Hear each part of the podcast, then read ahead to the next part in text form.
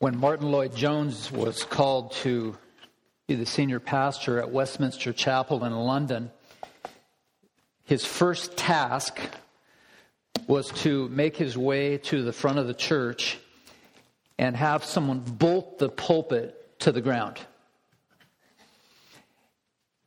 And I want you to know that the importance that we at Christ Fellowship place on preaching is the same as Lloyd Jones had at Westminster Chapel. In light of his inspiring example, I want to begin by reading a passage for you to reflect upon in Nehemiah chapter 8. And all the people gathered as one man into the square before the water gate, and they told Ezra the scribe to, to bring the book of the law of Moses that the Lord had commanded Israel. So Ezra the priest brought the law before the assembly, both men and women, and all who could understand what they heard on the first day of the seventh month. And he read it facing the square before the water gate from early morning until midday in the presence of the men and the women and those who could understand. And the ears of all the people were attentive to the book of the law. And Ezra the scribe stood on a wooden platform that they had made for the purpose. And Ezra opened the book in the sight of all the people, for he was above all the people. And he opened it, and all the people stood. And Ezra blessed the Lord, the great God, and all the people answered, Amen, Amen, lifting up their hands. And they bowed their heads and worshiped the Lord with their faces to the ground. They read from the book, from the law of God, clearly, and they gave sense so that the people could understand the reading. This is the text that I chiefly turn to for the, the rationale for we as the people of God to, to stand out of reverence for the authority of God's word. So I want to invite you to turn to Romans chapter 3. And while you make your way to Romans 3, would you stand with me for the reading of God's word? We will begin in verse 27 of Romans chapter 3, and Lord willing, come to the end of chapter 3 this week. This is God's word. Then what becomes of our boasting? It is excluded. By what kind of law? By a law of works? No, but by the law of faith. For we hold that one is justified by faith apart from works of the law. Or is God the God of Jews only?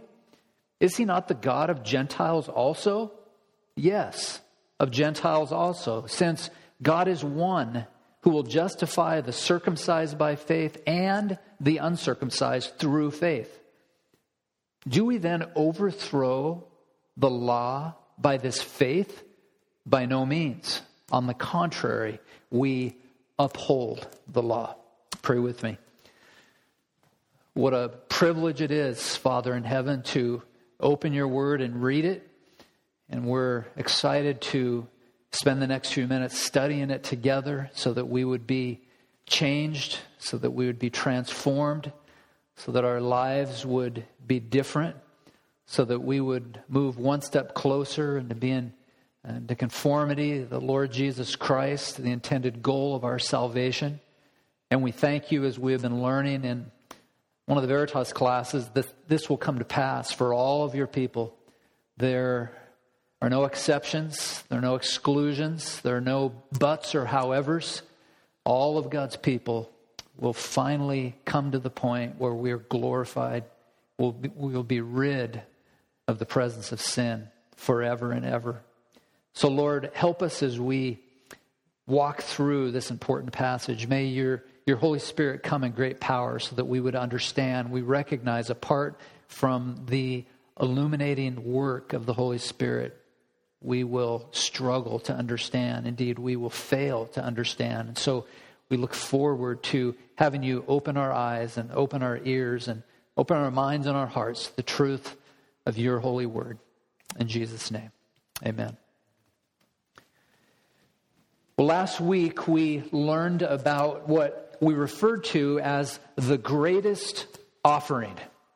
The essential message was this that Jesus' sacrificial death on the cross, whom God put forward as a propitiation by his blood, was indeed the greatest offering.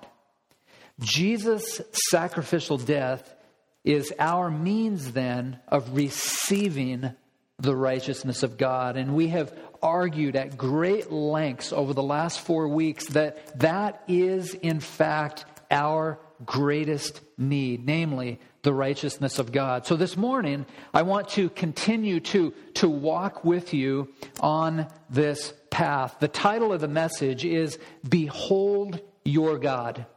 And when you give serious and serious and, and, and, and a, a belabored consideration of the doctrine of propitiation, you can't do anything but behold your God.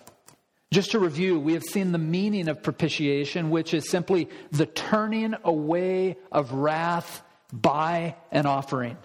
We have seen the mandate of propitiation and learned that Jesus was put forward by God the Father as a very public offering. Third, we have seen the, the motivation of propitiation. We have learned that Jesus absorbed the wrath of God and he affirmed the love of God. We have seen the message of propitiation that clears the path for you and I to understand grace. It clears the path for spiritual freedom, and the doctrine of propitiation clears the path for you and I to worship Almighty God. Propitiation then vindicates the justice of God. Listen to these words by the great Bible commentator John Stott. Stott says, God left unpunished the sins of former generations, letting the nations go their own way and overlooking their ignorance, not because of any injustice on his part or without any thought of condoning evil, but in his forbearance, and only because it was his fixed intention in the fullness of time to punish these sins in the death of his son. This was the only way in which he could be just or righteous, indeed demonstrate his justice, and simultaneously be the one who justifies those who have faith in Jesus. And then Stott concludes both justice, which he refers to as the divine attribute, and justification, which he refers to as the divine activity, would be impossible without the cross. The doctrine of justification is impossible without the cross of Christ. I want you to see one final heading as the Apostle Paul seeks to lock his argument into the hearts and minds of his readers and his listeners. Move with me to the final heading that we will call this morning the mindset for the people of God. What is the mindset for the people of God? And there are four words that I want to have you to con- have you consider with me this morning. The four words I want to give you up front, give you a bit of a roadmap, and then we'll walk through those four words. First, we will learn about boasting. Boasting. The second word, behaving. That's the word all young people love. Behaving. The third word is the word beholding. And then the final word is the word belonging or belongingness. So look with me first at this word boasting. Boasting. Here's Paul's question in verse 27 of chapter 3. Then what becomes of our boasting? Do you see that there? What becomes of our boasting? It's important that we understand the, the general meaning of this word translated boasting. It comes from a Greek word that means the act of publicly and pretentiously displaying or proclaiming a satisfied contentment in our own achievements. Now, that's, a, that's kind of a wordy definition. But it means a person who, who boasts in such a way to be to be put on display. When I read those two definitions, I, I think about this. If I am a man who boasts, I'm going to fold my arms, I'm going to spread my legs out wide, and I'm going to boast. I'm going to brag. And that's what Paul asks here. What becomes of our boasting? Now, if you can imagine the Jewish response, I made reference to this in Veritas this morning. Made reference to the fact that I love meeting Jewish people. Does anyone else love meeting Jewish people? It is, it is fascinating. I remember the last time I came back from Belarus, I, I stopped in New York City and it was like an all night stop, and I just slept in the airport to save money. It's crazy. And I woke up and I got on the plane and we, we flew out of New York City, and I was so excited. I'd never been to New York City. And I was so excited to, to look at all the sights. But this older Jewish woman seated next to me, she must have flown in and out of New York many times because she could care less about looking outside. All she wanted to do was engage me in conversation when she found out that I was a Christian. And we had a rather lengthy conversation. And I just thought how, what, what, a, what, a, what an enriching time it is to, to talk to one of God's chosen people. But I want you to think about the Jewish response now that Paul discusses at the end of this chapter. And I want you to consider the Jewish response to be something like this with legs spread out wide and arms crossed, with a, a bit of a, a, a confident expression on one's face. It was Martin Luther who said this about the Jews. He said, The Jews regarded themselves as righteous because they obeyed the law. Therefore, they do not seek to be justified by grace through faith in Christ. They do not want Christ's righteousness because they fully believe that they are already in possession of righteousness. Close quote. Do you hear what Paul's saying here? And do you hear what Luther's saying? Is for the Jewish person of the day, they don't need the righteousness of God by grace alone, through faith alone. They don't need propitiation. The reason they don't need it is they already have it. That's what they think. And your mind at this point should automatically revert to the context that tells us from verse 21 and following that the righteousness of God is on display. It is the righteousness of God that is on display, not the righteousness of a Jewish individual who believes that, that he has merited favor in the eyes of a holy God. Notice Paul's response to his question What becomes of our boasting? And he gives a very short three word answer. You see it in verse 7. He says, It is excluded. This is excluded. Boasting is excluded. The word excluded, I want to illustrate this for you.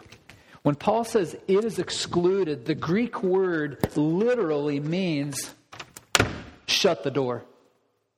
It's excluded.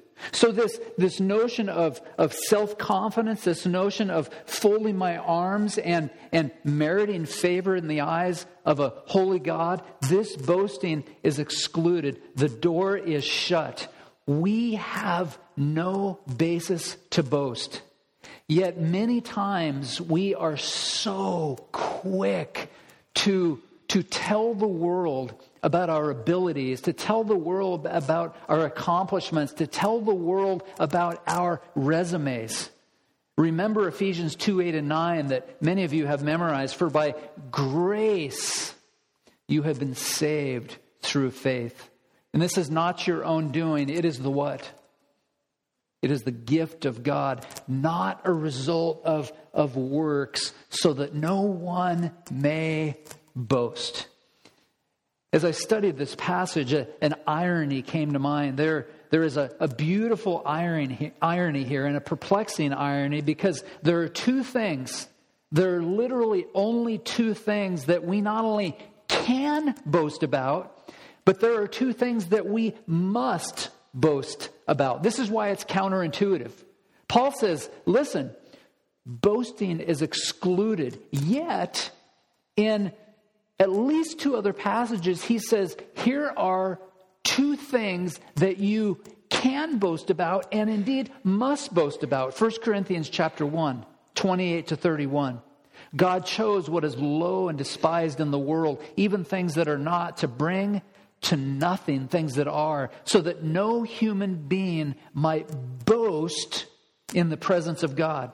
And because of him, you are in Christ Jesus, who became to us wisdom from God, righteousness and sanctification and redemption, so that, as it is written, let the one who boasts boast in the Lord. And so you see, this is so counterintuitive. Paul says, boasting is excluded, people. Like, get it through your minds. Boasting is excluded. But then he says in 1 Corinthians 1 let him who boasts boast in the Lord. He goes on in Galatians chapter 6, verse 14 Far be it from me to boast, that agrees with what he says in verse 27, except in the cross of our Lord Jesus Christ, by which the world has been crucified to me and I to the world. And so the two things that we can boast in, indeed, the two things we must boast in are the Lord Jesus Christ and the cross upon which he died. What effect now does the doctrine of justification by faith alone have on us? It truly humbles us. Our only boast is in the Lord and his precious work on the cross. It's a story I have likely shared many times. But in one of my visits to Belarus, I went to one of these little village churches. And I walked into this little church, and if you could see it, it, it made our chapel look big. It was just this little tiny church with a little makeshift pulpit right up at the front without a platform or anything. And behind the pulpit, there was a wooden sign with a few Russian words inscribed in it. And so I went to the pastor and I asked him what the words said in English, translated from Russian. And the man who was with me, Vladimir, who was translating, he repeated the words of the pastor with a big smile on his face. And he said, The sign says, We preach Christ crucified. That was his boast. That was his boast that, that we preach Christ crucified. And so boasting is excluded. That's the first thing that we need to pay close attention to in terms of our mindset for you and I as the people of God. The second word is the word that the first two rows are captivated with behaving. Have you all heard your mom say, I just wish you would learn to how come no one in the front two rows said it and all you said that? Let's, just for fun, would you, would you tell the front two rows, I wish you'd learn to behave? That's the word we want to look at behave. They're also not laughing. Here's Paul's next question By what kind of a law? Question by a law of works? Question mark. In other words is there something that that we must do in order to be justified? Is there something that we must do to stand in right relationship with god? Is there something that i must do to receive the gift of salvation? And is this not the question that people are asking all around the world? Questions like this how much do I pay? How much do I pay? What do I need to do? What is the cost? You'll recall with me that justification is that act, according to R.C. Sproul, by which unjust sinners are made right or righteous in the sight of a just and a holy God. Think of it this way God views our sins as forgiven and Christ's righteousness as belonging to us. I want you to just meditate on that for just a minute. That if you are justified, if you have been declared righteous. That God thinks of your sins, past, present, and future, as forgiven. And that not only are your sins forgiven, but Christ's righteousness belongs to you. But beyond that, I want you to also see that God declares you to be righteous in His sight. And we have gone to great lengths to, to discuss this and make sure that it, it, it, it's getting through our heads. I didn't say, and the Bible doesn't say, you are righteous. We all have this by now, right? The Bible says you have been declared as righteous. You've been declared as righteous. It's like two sides of the coin. On one side, we are declared not guilty by a holy God. We are forgiven. But on the other side of the coin, we are counted righteous through Christ. We are counted in God's sight as, listen, as having obeyed the law of God as Jesus obeyed the law of God. If that, if that reality doesn't blow your mind, I don't know what will. These are truly astounding doctrinal truths. And so Paul is jealous here in Romans 3 to, to guard with all his might the doctrine of justification. Is it by works, he asks? Here's the answer no, but by the law of faith. Verse 28 For we hold that one is justified by faith apart from works of the law.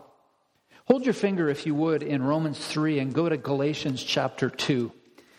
Galatians chapter 2, I want to simply read verses 15 and 16 and then have you do a bit of a, a, a, a, bird's eye overview of these two verses because what Paul does is he explains justification from three different angles. Verse 15 of Galatians 2. We ourselves are Jews by birth and not Gentile sinners. Yet we know that a person is not justified by works of the law, but through faith in Jesus Christ. So we also have believed in Christ Jesus in order to be justified by faith in Christ and not by works of the law, because by works of the law, no one will be justified. First angle. We know that a person is not justified by works of the law, but through faith in Jesus Christ. That much we know. But then there's a second angle he explores. We also believed in Christ Jesus in order to be justified by faith and not by works of the law. You see, he just he he changes it slightly so that we would see the nuance. And then finally, by works of the law, as if we hadn't allowed it to sink deeply into our hearts yet.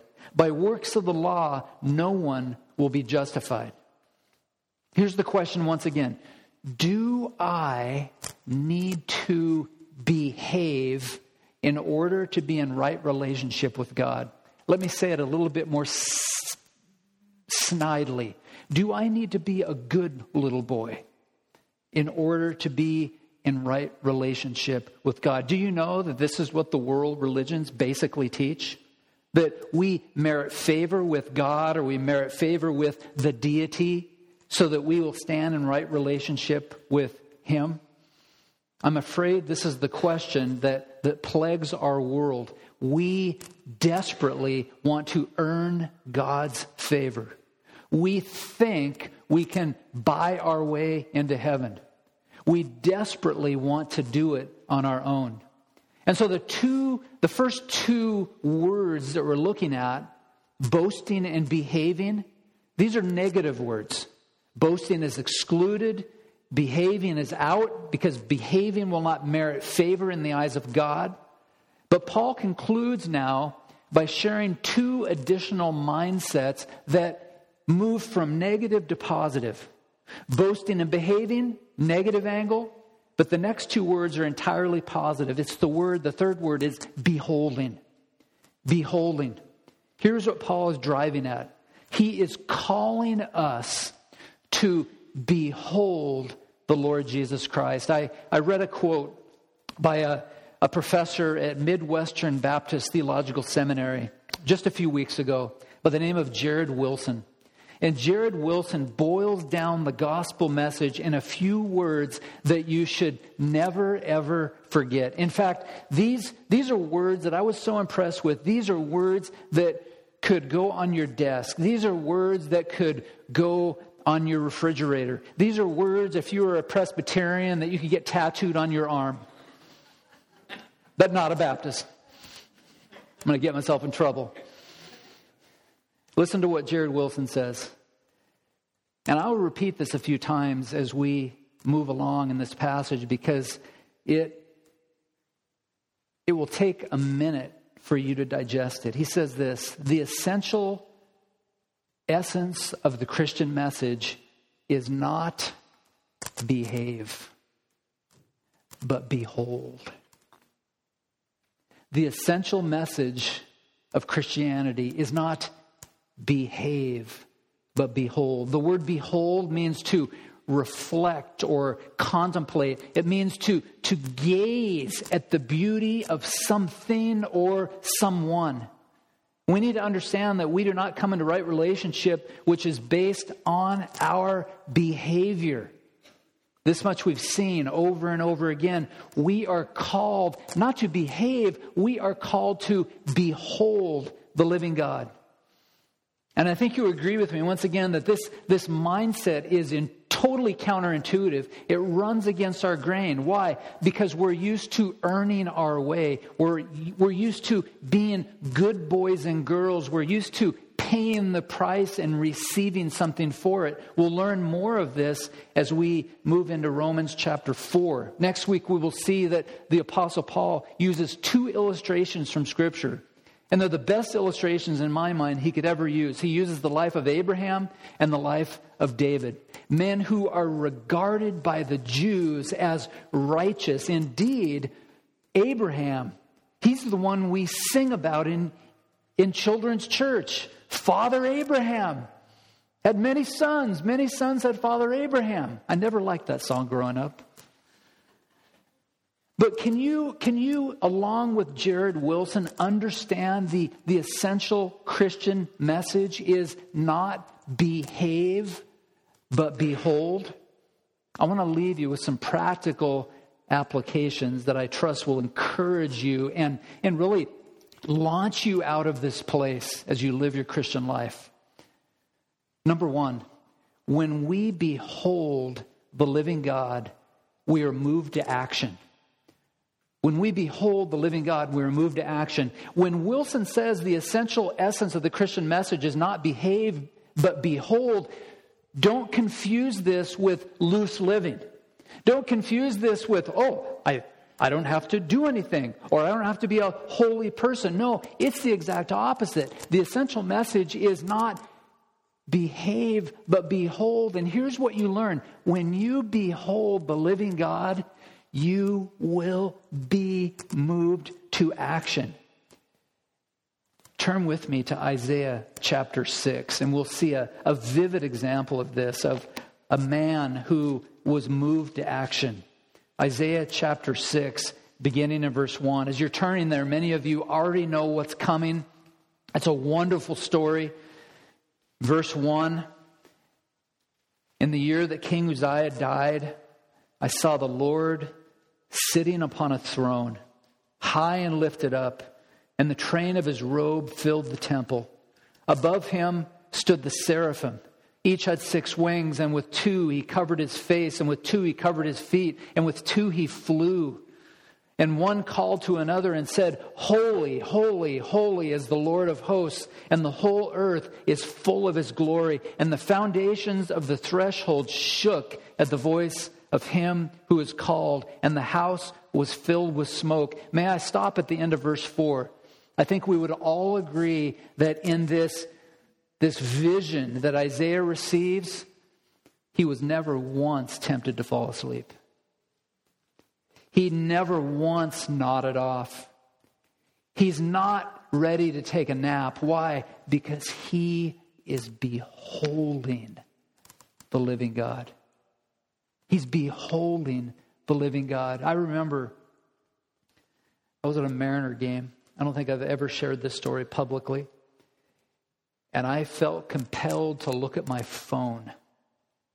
And I was looking at probably another score from another baseball team or looking on Amazon for a deal on books or something. And while I was looking at my phone, do you know what I missed? Gary, this is just going to kill you. I missed a triple play. I'm at what was then Safeco Field, and I'm looking at my ridiculous phone. You okay, Lacey? You look very distressed. so do you, Boston. Because I wasn't paying attention, I missed a triple play that I may never see again live, ever. Baseball fans know that rarely happens. When Isaiah is before the living God, he is beholding God. He's not playing with his cell phone. He's not thinking about what he's going to be doing next, next week or next month. He's not working on his life mission statement. He's beholding the living God. Verse 5 And I said, Woe is me, for I am lost. I am a man of unclean lips, and I dwell in the midst of a people of unclean lips, for my eyes have seen the King, the Lord of hosts. Then one of the seraphim flew to me, having in his hand a burning coal that he had taken from the tongs from the altar, and he touched my mouth and said, Behold, this has touched your lips, and your guilt is taken away and your sin atoned for. And I heard the voice of the Lord saying, Whom shall I send? Who will go for us? And then I said, Here I am, send me. And he said, Go and say to this people, Keep on hearing, but do not understand. Keep on seeing, but do not perceive. Make a heart of this people dull and their ears heavy and blind their eyes, lest they see with their eyes and hear with their ears and understand with their hearts and turn and be healed. What we learn in the story is that when Isaiah beholds the living God, he is, he is shot out of the cannon to serve the living God. And I would submit to you that when you behold the living God, it will, it will send you to the nations. It will send you into your community. It will send you to your schools. It will send you to the marketplace of ideas. It will send you to your place of employment to bear witness to the gospel of Jesus Christ. Why? Because you're behaving? No, because you behold the living God. We don't have time to turn there, but in Acts chapter 9, when Paul, who is Saul actually, when he comes face to face with the living God, when he beholds the living God, what happens? He is shot out of a cannon and he is greatly used for the glory of God. And so, the first point, when we behold the living God, we are moved to action by definition. Number two, when we behold the living God, we are transformed. We cannot help but be transformed. Paul says in 2 Corinthians 3:18, "And we all with unveiled face beholding the glory of God are being transformed into the same image from one degree of glory to another, for this comes from the Lord, who is the Spirit." Young people, when you behold the living God, you are changed. You are changed and you grow into a young woman of God and a young man of God. Mom and dad, grandpa and grandma, when you behold the living God, that's when sanctification truly begins to take shape in your life. Number three, when we behold the living God, we believe him. When we behold the living God, we believe him. Turn with me to Genesis chapter 15. And I, I'm sort of hesitating because we're going to go to this passage again next week. And it is a, really a foundational text in the Old Testament. Genesis chapter 15, verse 6. Next week, we will begin to learn a bit more about Abraham, who was Abram, who grew up in a family of idol worshippers. And God called him to himself in Genesis chapter 12 and then in chapter 15, verse 6. Notice what happens. And he believed Yahweh. He believed the Lord and he counted it to him as righteousness. The writer of Hebrews says, without faith, it is impossible to please him. For whoever would draw near to God must believe that he exists and that he rewards those who seek him. It makes me think about what King David said in Psalm chapter 27. You talk about beholding the living God. He says, One thing I have asked of the Lord that I will seek after, that I may dwell in the house of the Lord all the days of my life, to gaze upon the beauty of the Lord and to inquire in his temple. How many are here to, to gaze upon the beauty of the living God. You're not here to be good. You're not here to behave. You're here to behold. And when you behold, when you gaze upon the living God, it revolutionizes your life. It revolutionizes your behavior. It revolutionizes, revolutionizes. It, it changes your affections. It changes your life. About two weeks ago, I received an email from a guy just out of the blue who read my blog and he asked me, uh, he says, I, I, just wrote a book. It's a men's book, which caught my attention because I, I, I enjoy men's books. And he said, Would you read my book and review it on your blog for me? And so I agreed, and I just received the book on Friday. And I'm working through this book and was struck by what the author, Joe Barnard, says. He says, I am convinced, and he's addressing men, but include boys and girls and women as well in the sentence. He says, I am convinced that no man or no woman will make serious progress towards spiritual maturity until he or she is captured by the glory of Christ. This is what the author is trying to do. He spent almost 60 pages making the argument that in most churches, in men's ministry, and I would also argue women's ministry, we, we, we load people with activities and we load people with challenges. And, and most of those activities and most of those challenges are, are good. They're good activities, they're good challenges. But he says one of the things that's missing in our, our local church ministries is that, that men in particular are failing to be captivated by the glory of Christ. And when you're failing to be captivated by the glory of Christ, you struggle believing Christ. He goes on. He says, being captivated by the glory of Christ is the secret to mounting a coup against a false God. Men, you want to deal with temptation? You want to deal with the, the idols of your heart? Being captivated by the glory of Christ is the secret to mounting a coup against a false God. And then he says this the only way ultimately to be avoid being taken captive by an idol is to be taken captive by Christ, to be captivated by Christ. Only Christ's beauty can fortify the heart and insulate it from foreign invasion. I, have to say, and I'm not going to tell Joe this, but the first 60 pages of this book kind of bored me to tears. And I, I was getting worried. I was like, man, the guy sent me a free book. I'm going to have to say nice things about it. Egads, this, this is killing me.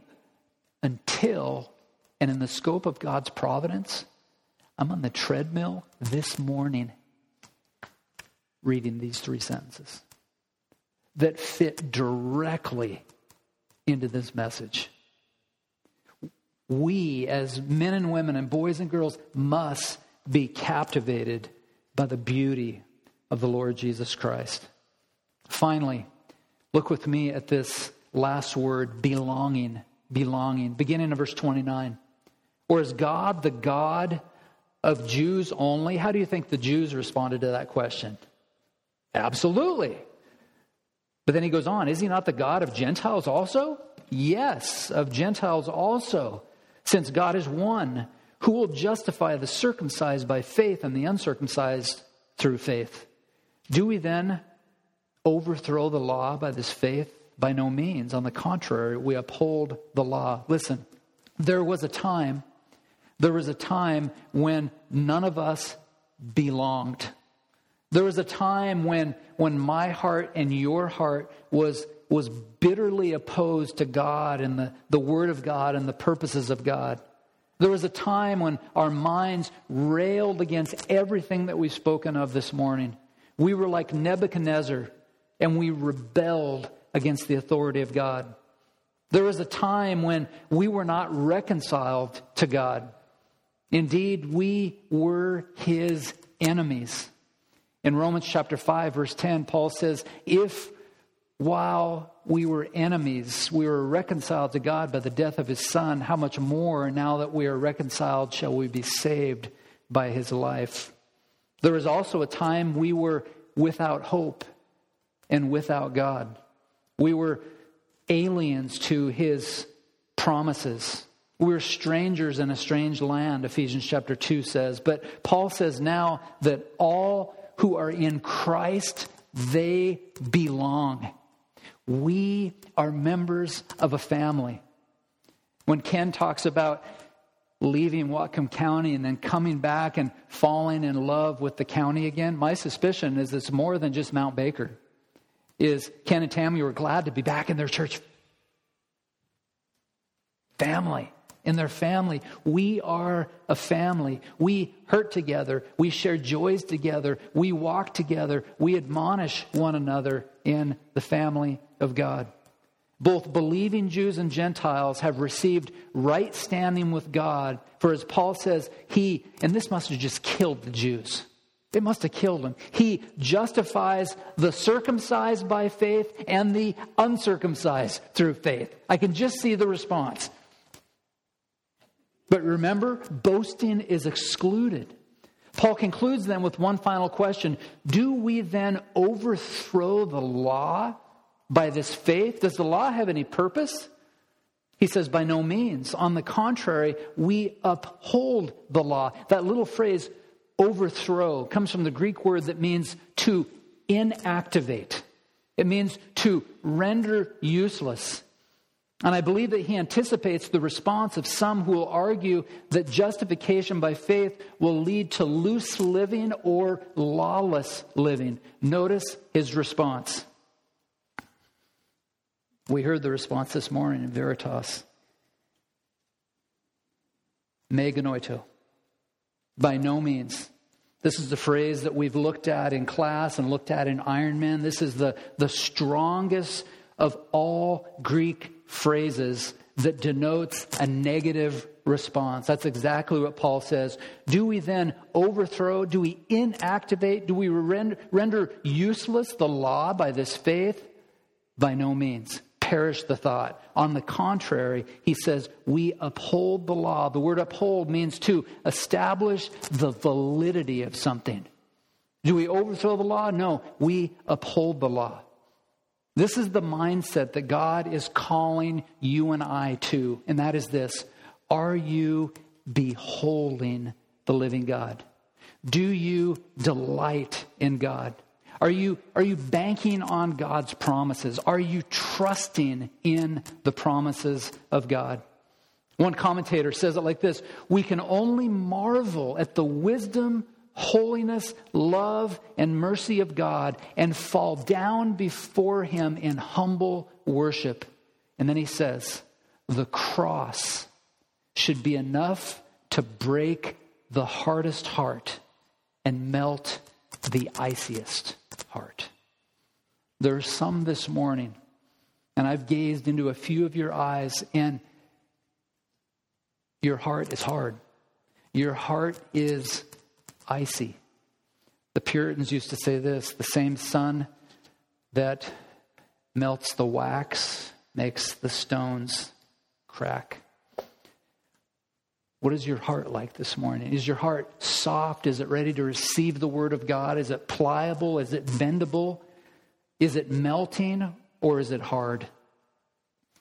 I remember I did an illustration several years ago where I got some Play Doh and I wanted to make the Play Doh really hard and crusty. And I thought of the illustration late in the week, and so I, I couldn't just set it out. I could normally you could set it on your desk in a few weeks; it would be hard and crusty. But I needed this illustration quick, so I got this piece of Play Doh and I put it out in the hot sun. It didn't take but about 18 hours, and it went from soft and pliable to hard and crusty. I had a young man in my office shortly after the sermon, and I had that as an illustration on my desk, and some of you know. And this young man I was talking to was very clear as we sat with his father that he had a heart that was hard and stony and unrepentant. And so I went to my desk and I, I got that piece of rock, what used to be Play Doh, and I gave it to him and I named him by name and I said, I want you to take this rock home. I want you to put it on your desk and I want you to remember every time you look at it that that is what your heart is like until you repent. And until you repent, it needs to stay on your desk. And I have no idea what happened with that young man. But the challenge for you and I is this is our heart stony? Is our heart hard? If it is, we need to turn our attention to the living God and behold the living God. And when we behold the living God, we shoot like a cannon into the marketplace of ideas, and God will use you greatly. The scripture makes it very clear that God is patient with sinners. Aren't you glad for that reality? Aren't you glad that God is patient with me? I'm glad he's patient with you. Amen to that. Know this that in the final analysis, no sin will go unchallenged. No sin will go unchallenged. John MacArthur said, because of his justice, no sin will go unpunished. Yet because of his grace, no sin is beyond forgiveness. But, Pastor, you don't understand what I've done. You don't understand what I've thought. You don't understand what I plotted. You don't understand what I did with my hands. You don't understand what I did with my eyes. You don't understand the damage I inflicted on this individual. I ruined her reputation. I took a life. I slandered someone. I turned away from the marriage covenant. I was harsh with my children. Whatever it is that you've done, know this because of his justice, as MacArthur said, no sin will go unpunished, but because of his grace, no sin is beyond forgiveness. This is the reality, we'll close. Every sin, from the very beginning of time until the end, will be paid for. Either you pay the price for your sin in hell, where you are judged for all eternity, or the Lord Jesus Christ bears the weight of your sin when you place your faith and your trust in him. And so I close by asking this simple question Have you come to the foot of the cross for salvation? Are you delighting in the living God? Are you beholding his glory? Are you like Abraham who believed God and it was credited to you as righteousness? This morning I urge you to, to behold your God. Let's pray. Lord, as we close this service with this song, may it be the cry of each one of our hearts as, as we behold you, the living God. May we remember the story in Isaiah 6 as Isaiah beheld your glory. May we remember the story in the book of Acts when Saul on the road was, was converted and then he was sent to the nations to do a mighty work for your glory. May that same thing happen with, with many in this place. As we behold the living God, may we be changed. May we be transformed. May we be sanctified, all for the glory of the Lord Jesus Christ. In his name we pray. Amen.